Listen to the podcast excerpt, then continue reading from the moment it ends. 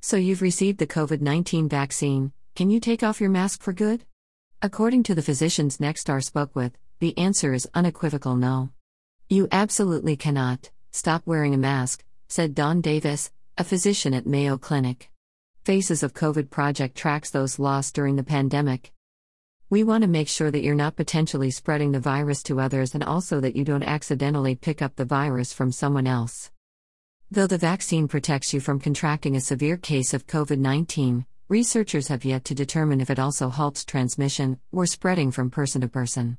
Until we know more, public health protocols, wearing masks, social distancing, washing hands, must stay in place. Read more. Greater than Can you stop wearing a mask after getting the COVID vaccine?